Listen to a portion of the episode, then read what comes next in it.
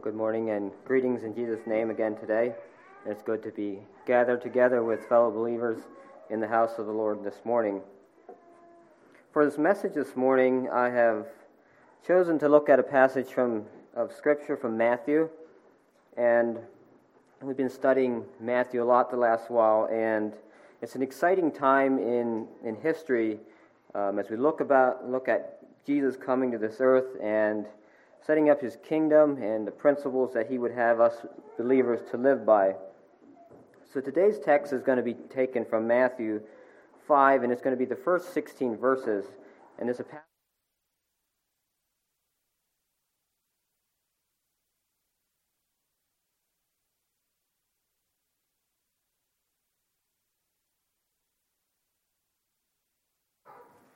If we look back at uh, chapter 4, we see that Jesus had been fasting and uh, praying in the wilderness for 40 days, and then he was tempted by the devil. After the temptations, he received the news that John the Baptist had been put into prison, and when he heard this, he traveled to Galilee and stayed at Capernaum. And we see that in verse 12 of chapter 4. It says, Now when Jesus had heard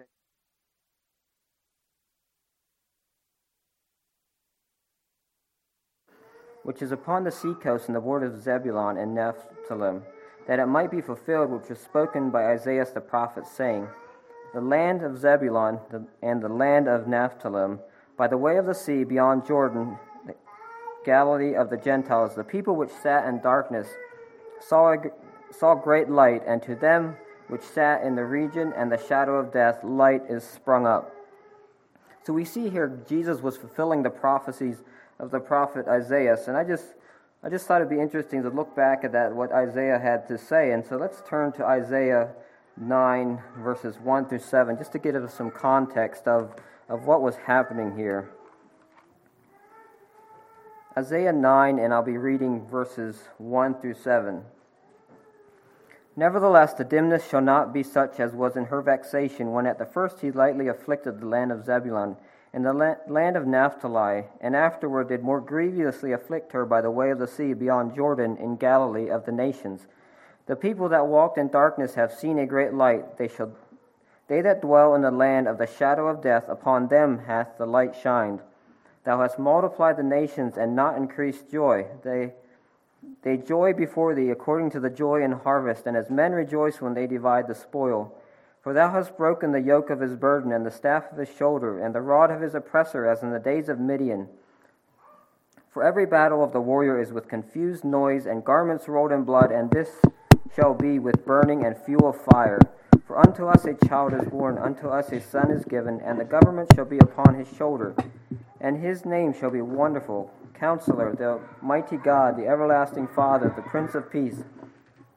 Of the increase of his government and the peace there will be no end, and upon the throne of David and upon his kingdom, to order it and to establish it with judgment and with justice from henceforth, even forever. The zeal of the Lord of hosts will perform it.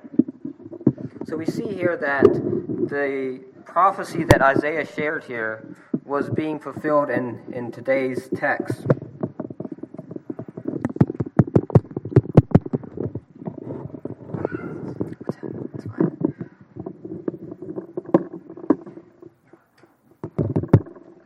That better, Josiah? Okay. All right. So, looking at this, um, we looked at Matthew and we look at Isaiah here. Jesus was fulfilling these prophecies for the coming deliverer.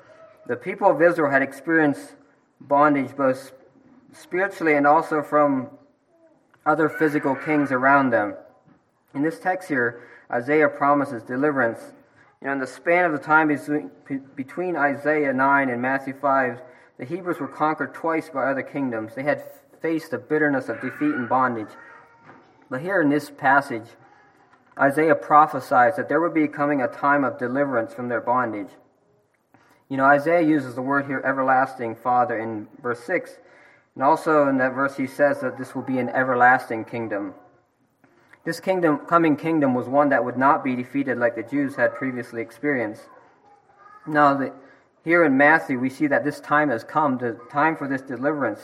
God has sent the deliverer Jesus to break the heavy burden, the yoke of sin that had been laid upon all of us, not just the Jews, but on all of us through the fall of man in the Garden of Eden. Jesus, the Prince of Peace, had come. He's bringing peace to our troubled souls. So we see that prophecy is fulfilled here in, in chapter 4, and then next he calls his disciples. He calls his disciples together to follow him and begins to share with them the truths of this kingdom.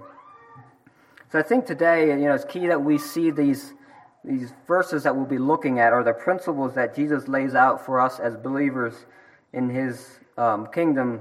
He lays out these principles for us to follow. He calls his disciples up on the mountain and reveals to them the principles that guide the believer.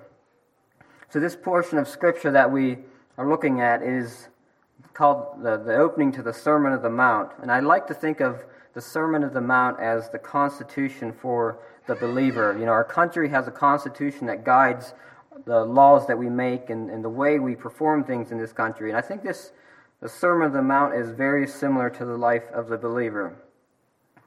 So let's read our text for today. It will be Matthew chapter 5, and we'll start reading at verse 1 and read to verse 12 says, And seeing the multitude, he went into the mountain, and when he was set, his disciples came unto him.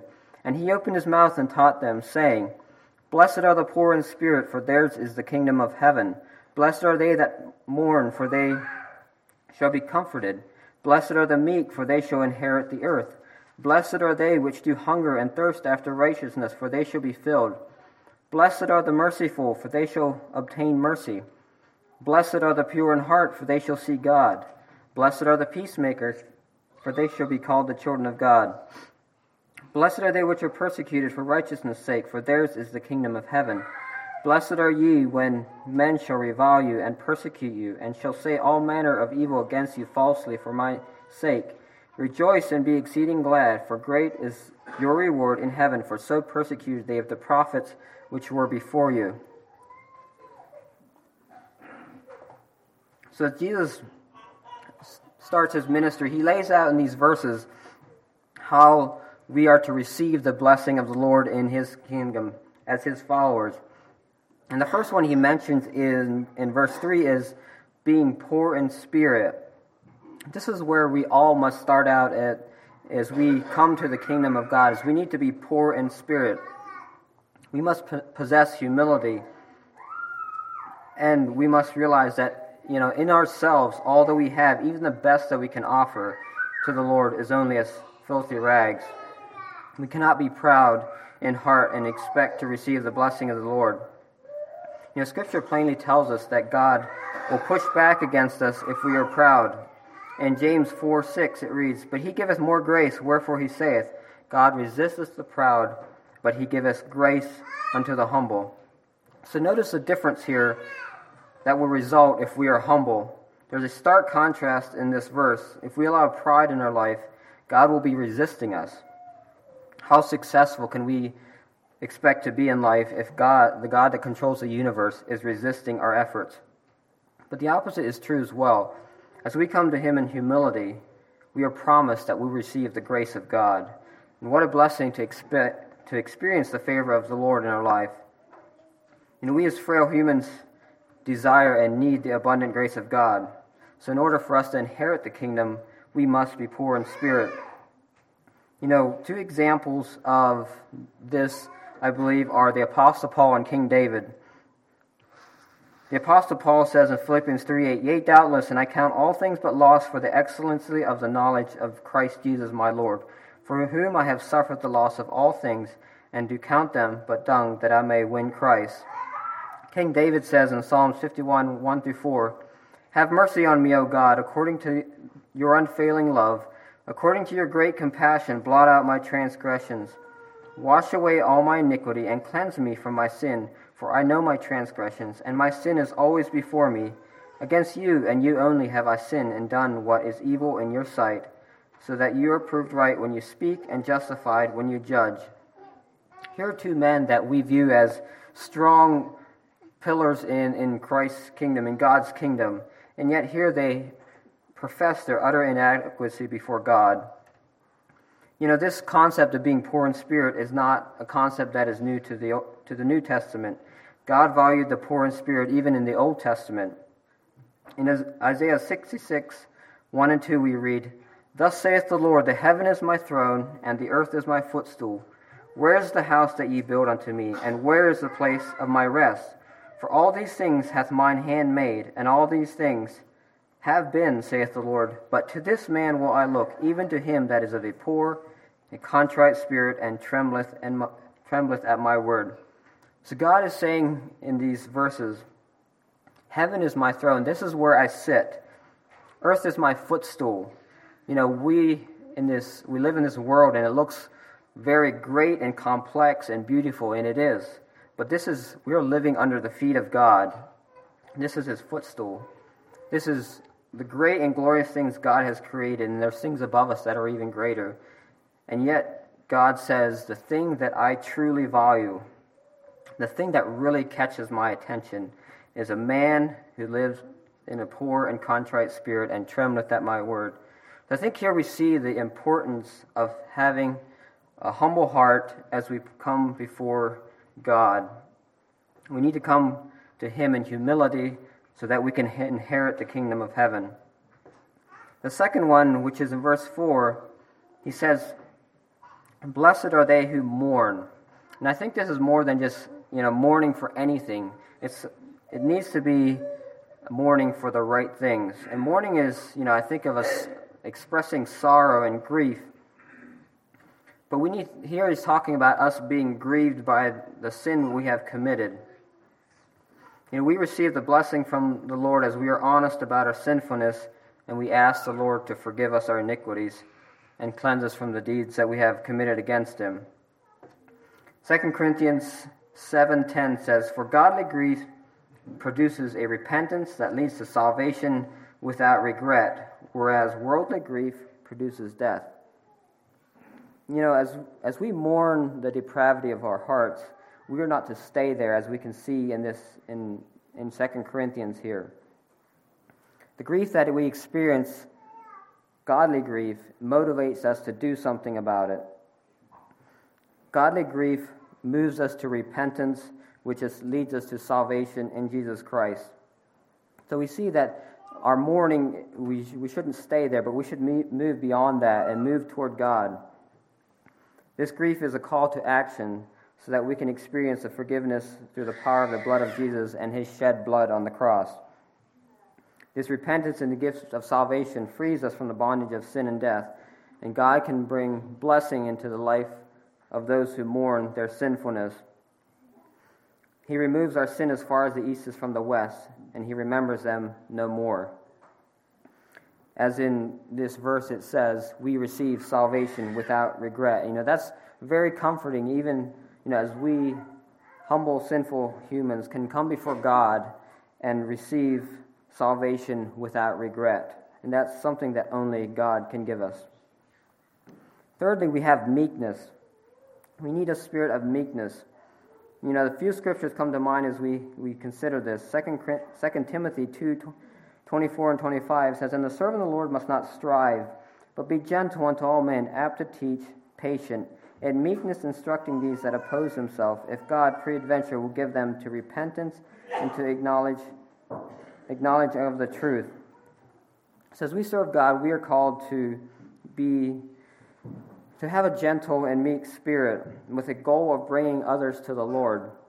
You know, we don't observe much gentleness and meekness, you know, as the world becomes more and more polarized.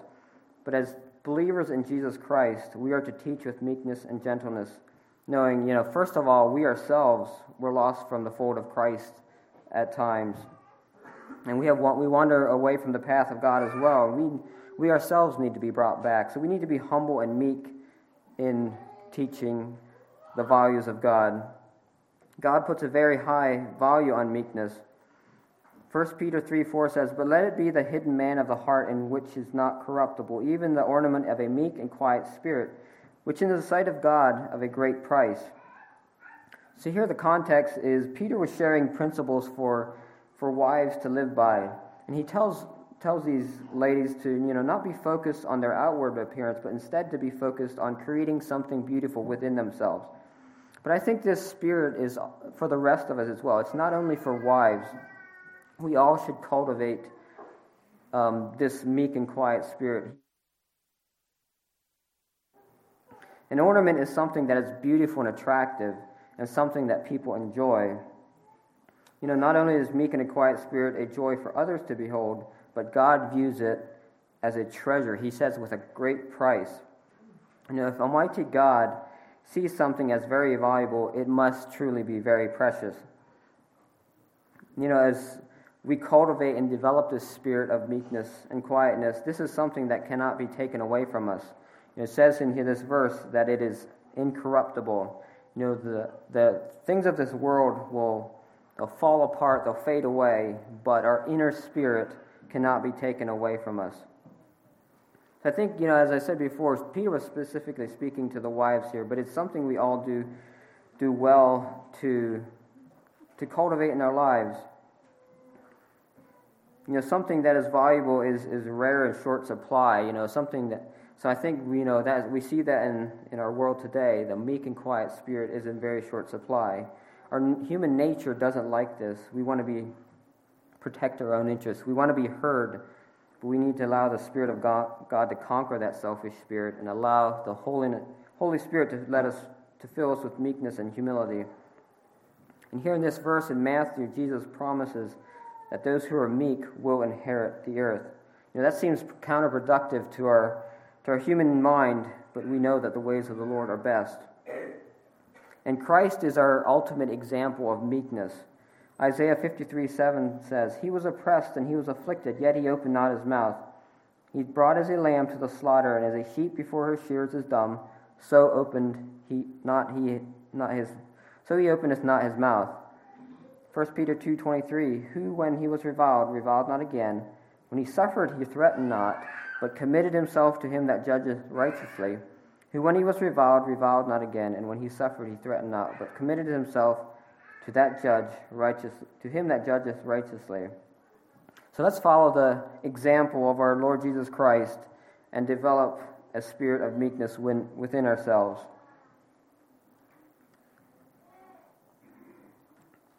Next, moving on, we come to hungering and thirsting after righteousness' sake. How much passion and effort do we put into finding food when we are really, really hungry? you know, maybe it's we've gone without food for a long time. We sit down at the dinner table after a long, hard day's work. Do we eat our food half heartedly? Probably not. You know, if we've been working in the hot sun all day, do we, you know, how much passion do we find, put into finding a cool, refreshing drink? You know, we usually do it with a lot of passion, and we're very focused on satisfying, satisfying that hunger, quenching that thirst. And all my backpacking hunting friends I think are gone today. I was, I was thinking I would bring out something that people could relate to, but you know I've I've been you know in in the wilderness for for a few days at a time, and you know you eat food that is is definitely not as good as a, a home cooked meal, and that craving for a warm delicious meal becomes very strong and. As you come out from, from the wilderness and back to civilization, you know, that thought of, you know, the few times it's been a thought of a big, juicy hamburger with bacon and cheese and all the trimmings with a big helping of fries, you know, that consumes your thoughts. And, you know, I've experienced that a few times, and I think that's how it should be for, for us spiritually. You know, as we are maybe eating things, consuming things that are subpar, we're not feeding ourselves spiritually. Our soul should hunger and thirst after righteousness, after the things of God. You know, if we go and we, you know, supply our, our body with physical food to keep ourselves going, so we should do with our spiritual life. Our spiritual life is at stake here. And God's glory is marred if we forsake his ways to fulfill fleshly appetites. You know, the things that we fill our lives with spiritually instead of the things of the Lord become our idols. Jesus is the bread of life, and he satisfies our hearts and those who come to him will never hunger or thirst again in John 6:35. But if we eat of this worldly of this of the worldly goods, we will be left hungry and thirsty. You know, we've all heard examples of rich and famous people who we would think to have it all together and have, have it made, um, yet they turn around and end their own lives because inwardly they were destitute. They did not fill themselves with the things that truly satisfied. Jesus will never do that to you, He will not leave you destitute. And also, as I think about hungering and thirsting, we need to train our appetites to enjoy godly food. You know, over the last few months, I've, I've done something I've never done before. I, I most days I, I, track everything that I eat, and, and then it tracks the nutrients and the calories, and that has given me a goal to work toward. And I look at food totally different than I did before, like the nutrients, the calories, and and what's good and what's not good for me. And it's it's actually really changed changed my life quite drastically. And you know, I think you know it now calls me to be intentional about what I eat. I think about it before I before I put it in my mouth. You know, is this helping me attain my goal?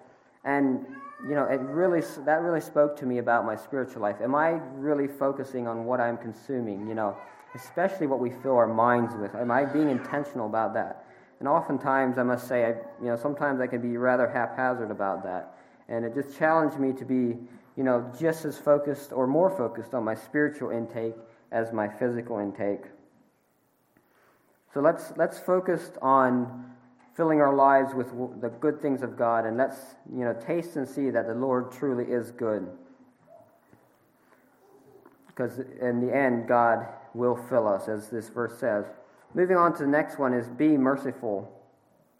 We see that here in verse 7.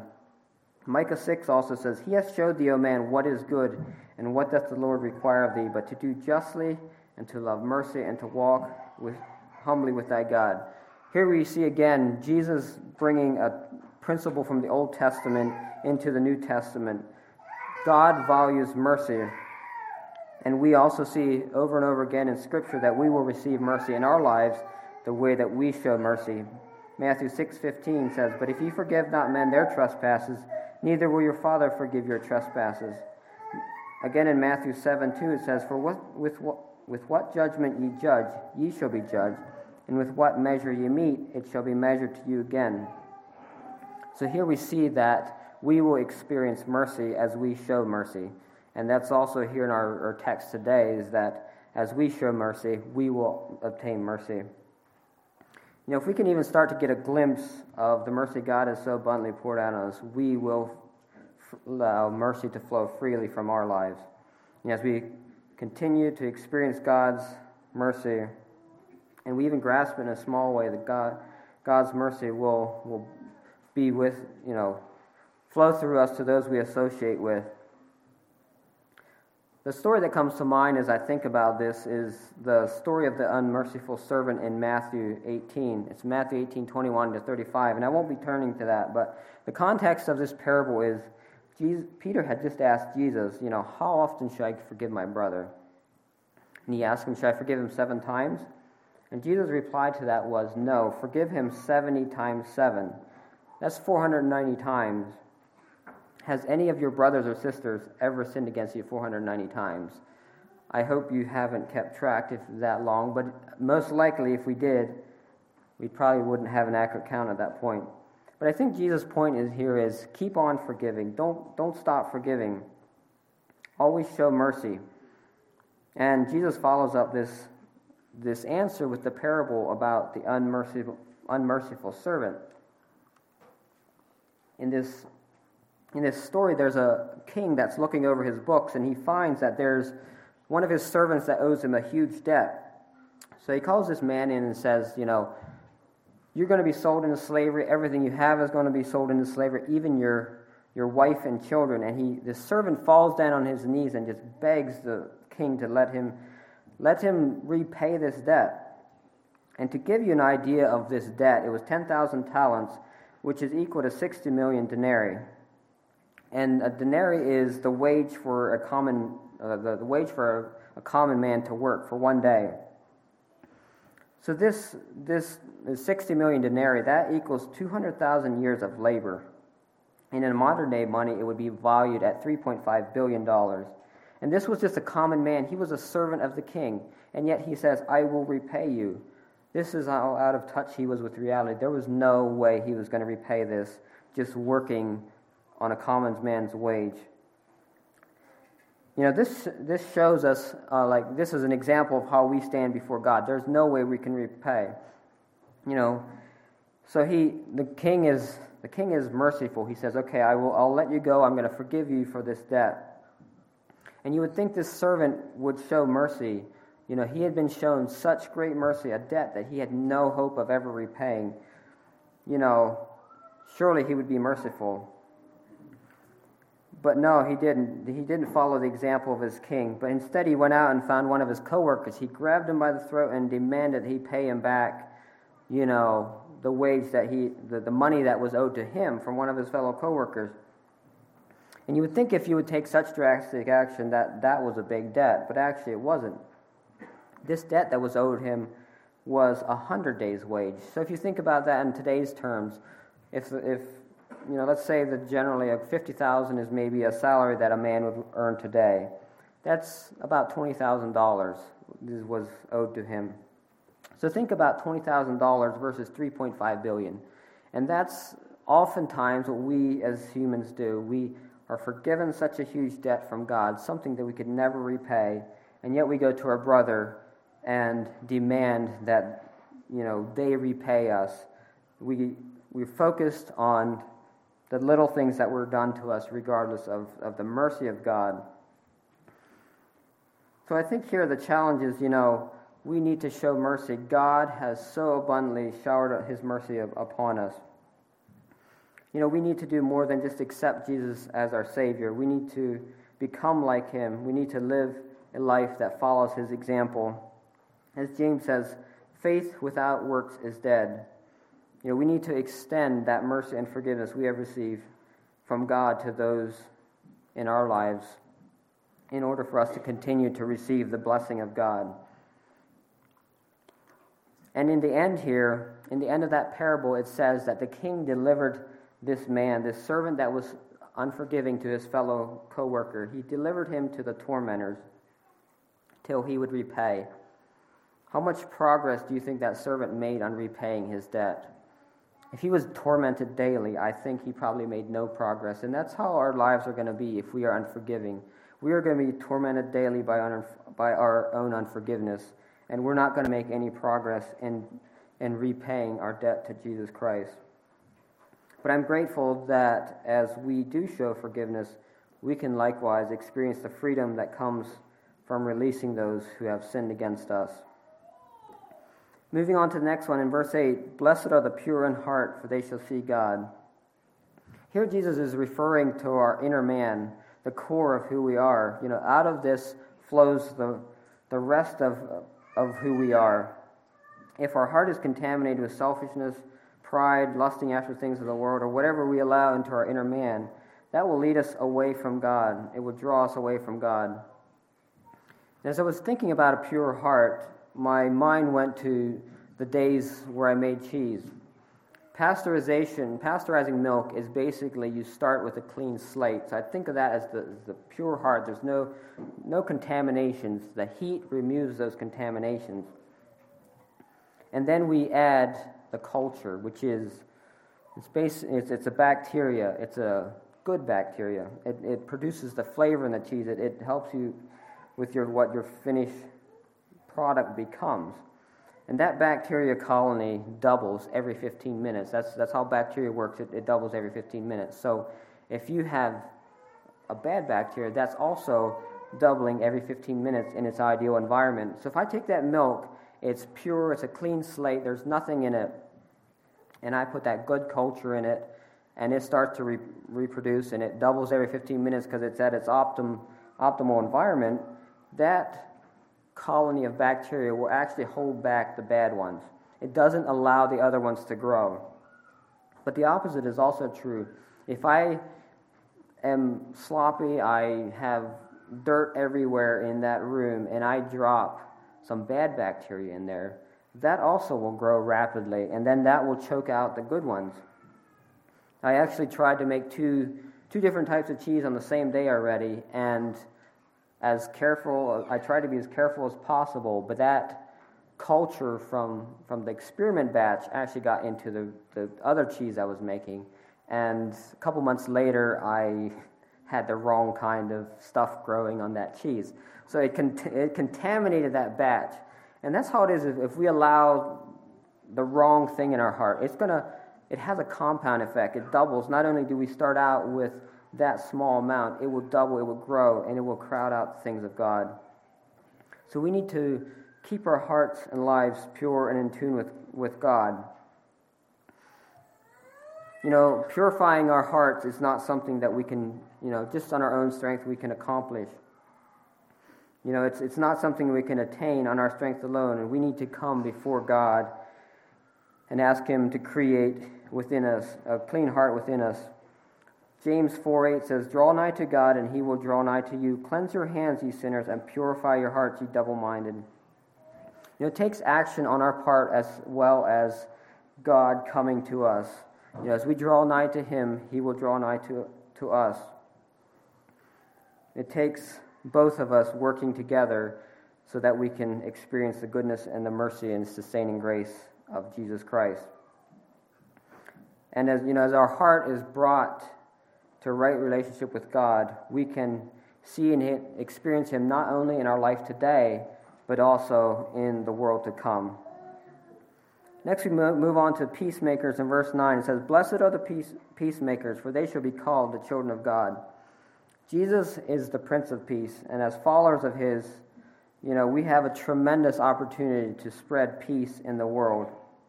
The world is not at peace with God because we they're not experiencing the peace of God within their own hearts. How precious is peace today? How much would we give to have utter and complete peace?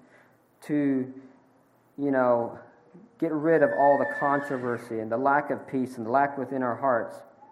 You know, first of all, to experience that peace, we must come to the foot of the cross to have a restored relationship with our Creator so that we can truly experience real peace. And I think people would give a lot to experience that peace. And I think it's very, very imperative that we are showing that peace to the world.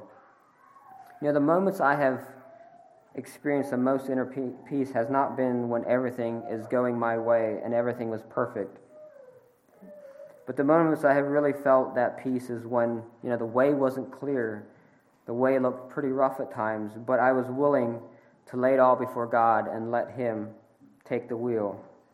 So I think we need to be willing to surrender our hearts to our Lord Jesus and let Him take the wheel, and then we can experience peace. We, you know, we have the title of Christians, that's little Christ, and as little Christ, we are called to live out peace, just as Jesus is called the Prince of Peace. We are His children. And it says here, in verse 9 that we will be called the children of God as we show peace. You know, if, as we are in tune with God and we are His children, our life will testify to, to us being His children. The peace of God will radiate from our lives, and others will recognize that these people are the children of God. As earthly children imitate their parents, so we will imitate our Heavenly Father. So let's be known as God's children because we promote peace. And then lastly, we look at persecution. As we look at the other seven Beatitudes here, I think they're all things that we would say that we are goals for our life, is something we want to experience, it's something we want to have within us. But persecution, probably for most of us, brings different emotions to mind. It's probably one that we, most of us, really don't like to think about. Maybe, you, maybe you're different and you relish the thought of being persecuted, but I think for most of us, it's, not, it's something we'd rather avoid. But if, as we look at Scripture, we see over and over again that the people of God will experience persecution. We have many positive and un- uplifting promises in Scripture but this is one we'd rather not think about, you know, as persecution. In 2 Timothy 3:12, the apostle Paul was writing to his young pastor friend Timothy, and he says this to him, Yea, and all that will live godly in Christ Jesus shall suffer persecution. You know, as we live lives for the Lord, our lives will be different. And oftentimes, when we're different, that brings, you know, causes people to, to focus on that and maybe persecute you for that. You stick out from the crowd, and that can lead to persecution. Scripture would indicate that it's not if, but when we will face persecution. You know, oftentimes we think of persecution as torture and death, but persecution can come in very many different forms. You know, the dictionary gives us the definition it's of harassing or punishment or pestering for a, a belief. So it's, it's not only being um, injured or, or dying for our faith, but it's, you know, sometimes it can be verbally or mentally we can be persecuted. You know, sometimes, unfortunately, it's people who also profess to follow Christ that are persecuting other followers of Jesus. Sometimes it's our own family or friends, it's those who we consider friends. Um, but as we, we, we face this persecution, we can look at the life of Jesus, and Jesus was persecuted as well, and as well as the prophets. And, you know, over and over again, it, Jesus says that you will be blessed as you suffer for his sake. So, how should we respond in being persecuted for Christ's sake? We should rejoice and leap for joy, according to Luke 6 23. You know, that's not the response that we would normally think about, is, is rejoicing and leaping for joy. And it also says, Bless those who persecute you. This is mentioned at the end of chapter 5 here in Matthew. I think these are two themes that run throughout the Bible is, is that we should rejoice in our persecution. And I think maybe we should look at it as, you know, opportunities to, to testify of the Lord's goodness when we are being persecuted instead of seeing it as, as just pain and suffering. So I think the, the two themes of rejoicing and blessing those who are persecuting us are the two themes that we should keep in mind as we can go as we go through persecution. There's uh, quite a number of verses or more verses dedicated to persecution here, and they all remind us to rejoice in that, even though it's unpleasant to our physical bodies. So as we think about the Beatitudes and you know the principles Jesus lays out for us, what is what is the purpose in all this? I know we didn't read this in our text, but the next few verses I just want to read here in closing and gives us an idea of what the intent of these principles are as Jesus lays out for us. It says, You're the salt of the earth, but if the salt have lost his savor, wherewith shall it be salted? It is hence, henceforth good for nothing but to cast out and to be trodden underfoot of men. You are the light of the world. A city that is set on a hill cannot be hid. Neither do men light a candle and put it under a, under a bushel, but on a candlestick, and it giveth light unto all that are in the house. Let your light so shine before men that they may see your good works and glorify your Father which is in heaven. So I think the, the reason Jesus gives these principles for us to live by is not only do they are they good for our own lives, but they're also they bring glory to God. And I know a lot of times, you know, in Christianity today, we shy away from, from the, the term good works.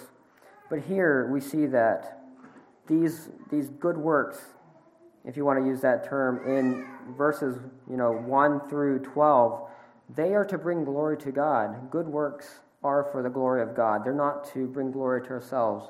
But as we work out these, these principles that Jesus has shared with us, people can look at that and their glory will not be to us. The glory given will not be to us, but to God. It also says we are salt and light. You know, as we live these principles, we will be a light in a dark world.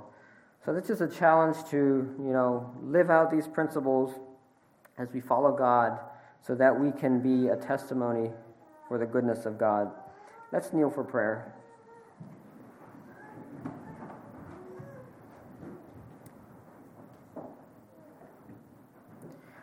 Dear gracious Heavenly Father, we bow before you this morning. We, with grateful hearts that even though we are frail human humanity, that you have reached out in love and grace. You have extended your forgiveness to us, and I just pray this morning that you would help us to, to reach back and, and accept that gift. We'd let you be Lord of our life, and that we could live out the principles that you have laid out for us here in Matthew 5. Just pray that you would help us to be a light in a dark world, help us to be salt, and that we might bring glory to your name through all this. We pray this all in Jesus' name. Amen.